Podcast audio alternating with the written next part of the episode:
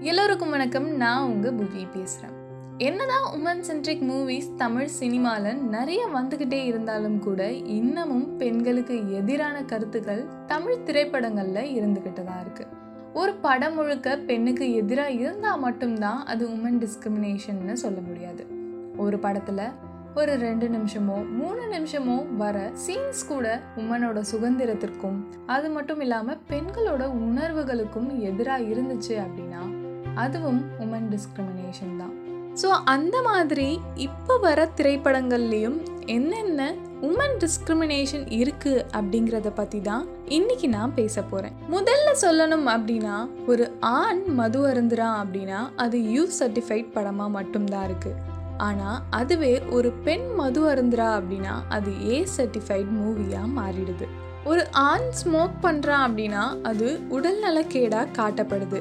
அதுவே ஒரு பெண் ஸ்மோக் பண்ணானா அது ஒழுக்கக்கேடாக காட்டப்படுது. இன்னும் சிம்பிளாக சொல்லணும் அப்படின்னா தமிழ் திரைப்படங்களில் ஹீரோஸ் எல்லாம் ஸ்மோக் பண்ணுவாங்க. அதே மாதிரி பெண்கள்னு எடுத்துக்கிட்டிங்கன்னா வில்லிங்க மட்டும்தான் ஸ்மோக் பண்ணுவாங்க. தமிழ் திரைப்படங்களில் ஒரு பெண்ணை போல்டாக காட்டுறதுக்கு ஆண்களோட உடைகளான டிஷர்ட் ஜீன்ஸ் ஷர்ட் எல்லாம் போட வைக்கிறாங்க. ஆனால் அதுவே ஒரு ஆணை இழிவுபடுத்தணும் அப்படின்னா மட்டும்தான் புடவையை கட்ட சொல்கிறாங்க அதே மாதிரி தமிழ் திரைப்படங்களில் ஹீரோ எல்லாரும் ஒருவேளை கருப்பாக இருந்தாங்க அப்படின்னா கருப்பு தான் கெத்து கருப்பு தான் மாசுன்னு பேசுவாங்க.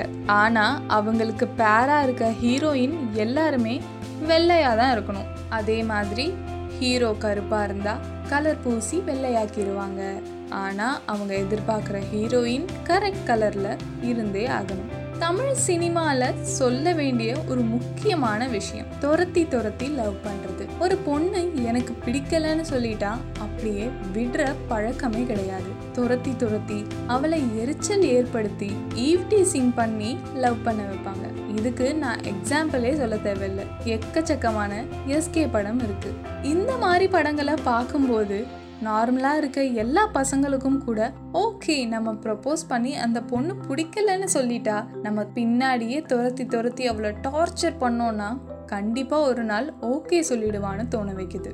அதே மாதிரி இன்னும் ரொம்ப ரொம்ப முக்கியமான ஒரு விஷயம் தமிழ் சினிமான்னு மட்டும் இல்லை இது உலகத்துல பல சினிமாக்கள்லயும் இதுதான் நடக்குது. ஹீரோஸ் எல்லாருக்குமே நல்ல அடைமுறைகள் கொடுத்துருக்காங்க. தல தளபதி மக்கள் செல்வன். ஆனா ஹீரோயின்ஸ் எவ்வளோதான் கஷ்டப்பட்டு ஒர்க் பண்ணாலும் எவ்வளோ டேலண்டடாக இருந்தாலும் அவங்களுக்குன்னு அடைமொழிகள் தர்றதே கிடையாது. உடனே நீங்க அதான் லேடி சூப்பர் ஸ்டார்னு கொடுத்துருக்கோமேனு சொல்லலாம். அது அவங்களுக்குன்னு கொடுக்கப்பட்ட சிறப்பு அடைமொழி கிடையாது. ஆல்ரெடி ஒரு ஆண் ரொம்ப சிறப்பா அவங்க திறமையை காட்டினதுக்காக அவங்களுக்கு கொடுக்கப்பட்ட பட்டம் தான் இந்த சூப்பர் ஸ்டார். அதுக்கு முன்னாடி ஒரு பெண்ணுன்றதுக்காக அவங்களுக்கு லேடி அப்படிங்கிறத போட்டு நீங்க லேடி சூப்பர் ஸ்டார்னு கூப்பிட்டா அது அவங்களுக்குன்னு சிறப்பா தனித்துவமா கொடுக்கப்பட்ட அடைமொழியே கிடையாது. கிடையாதே ஆரம்ப காலத்துல பெண் விடுதலைக்காக போராடினப்போ வீட்டை விட்டு வெளியே வாங்கன்னு பெண்களை பார்த்து பாரதியார் சொன்னாரு. அப்போ என்ன? வீட்டை விட்டு வெளியே வந்து பெண்கள் நாங்க என்ன பண்ண போறோம்? வீட்டுக்குள்ள தானே எங்களுக்கு வேலை இருக்குன்னு பெண்கள் சொன்னாங்க. அந்த மாதிரி தான் இப்போ நான் சொன்ன சில விஷயங்கள் உங்களுக்கு சாதாரணமான விஷயம் தானே? இதை எதுக்கு இவ்வளோ பெருசாக்கணும்னு தோணலாம். போக போக உண்மையிலேயே வெளி உலகத்துக்கு வர வேண்டியதுதான் பெண் சுதந்திரம்னு நம்ம எல்லாருக்கும் புரிஞ்ச மாதிரி இதுவும் ஒரு வகையில பெண்களை புண்படுத்தக்கூடிய விஷயங்கள் தான் பெண்களுக்கு இந்த இடங்கள்லாம் மரியாதை கொடுக்கப்படல அப்படின்னு நீங்க கண்டிப்பா புரிஞ்சுப்பீங்க இதே மாதிரி தமிழ் சினிமாக்கள்ல பெண்கள் முக்கியமா ஹீரோயின்ஸ் எங்கெங்க மதிக்கப்படல அப்படின்னு நீங்க நினைக்கிறீங்களோ அதை கீழே கமெண்ட் பண்ணுங்க. இதே மாதிரி இன்னொரு வீடியோல உங்ககிட்ட வந்து பேசுறேன். அது வரைக்கும் டாடா!